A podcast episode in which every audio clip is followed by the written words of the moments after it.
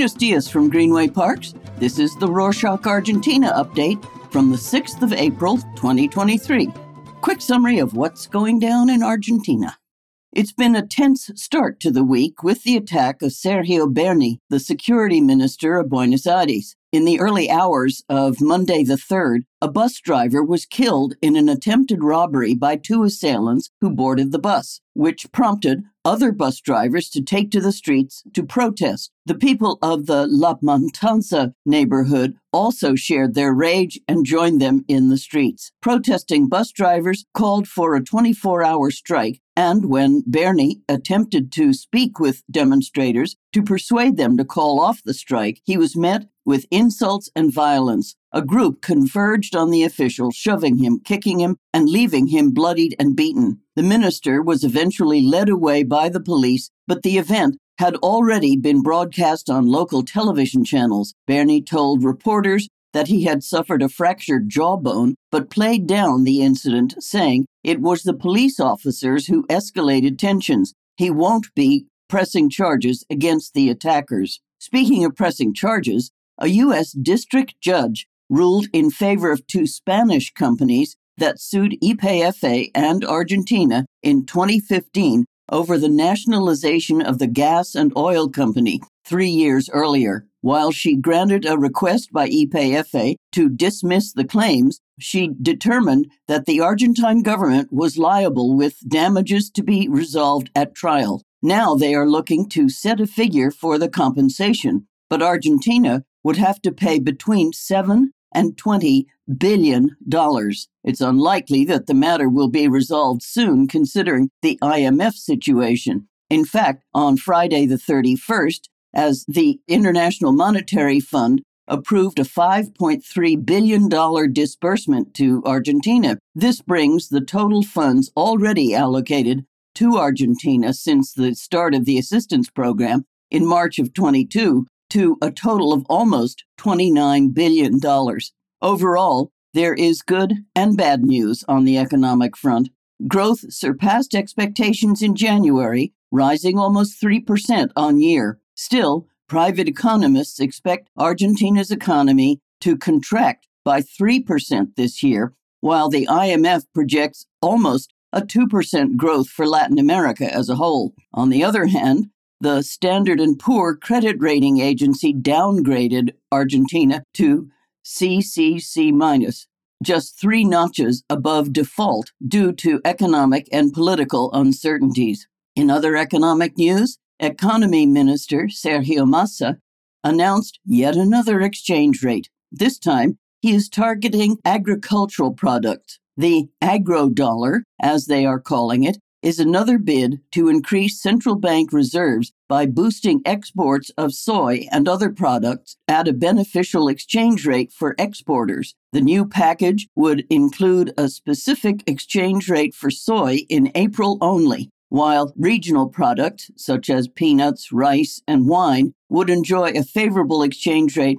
for a more extended period of 90 days until the end of July. Further details will be available throughout the month as the government fine tunes the package of me- measures. Massa is not having a great month considering the monthly inflation rate, which he promised to make his priority, likely hit 7% in March. While inflation often accelerates in March due to seasonal factors, the number indicates that the currency controls, multiple exchange rates, and price freezes are proving ineffective. Soaring inflation doesn't make it any easier for Massa to put himself forward as a presidential candidate. While he has kept a low profile in that sense, some still speculate that it is a possibility. Meanwhile, President Fernandez refuses to confirm whether he's running for re election. During an interview with journalist Tomas Rebord on his YouTube channel, he only said that the ruling Frente de Todos coalition will compete with different candidates in the primary elections, referencing all that's happened since he took office the COVID 19 pandemic, the challenges of the IMF debt deal, the consequences of Russia's invasion of Ukraine, and now a punishing drought. He added that he doesn't know if he'd like to be the president for another mandate, as, quote, All that's left now is for Martians to land in Argentina, unquote. Regarding the other parties or potential candidates, he said he'll do his best to ensure his coalition wins and that the opposition, Juntos por el Cambio, doesn't return to power. On Thursday, he also mentioned during another interview that the libertarian lawmaker Javier Milei is a threat to democracy and even made the point that Nazi Germany leader Adolf Hitler also got in by votes.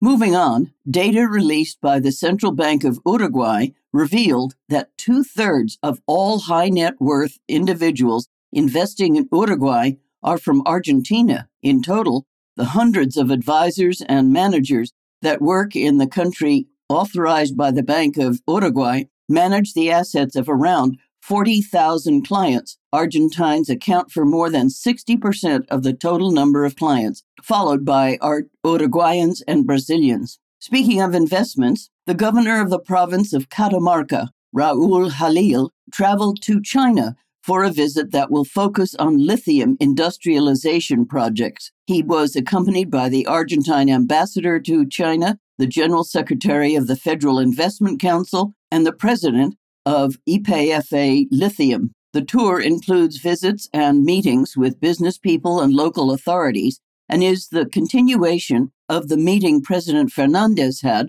with the owner of the Chinese mining company, Zijin Mining, who is responsible for the Tres Quebradas project in Fiambala, Catamarca. China is one of the countries that assigns the greatest exploration budget for mining projects in Argentina, and Catamarca's governor is looking to arrange further investments in lithium and transporting via Chile.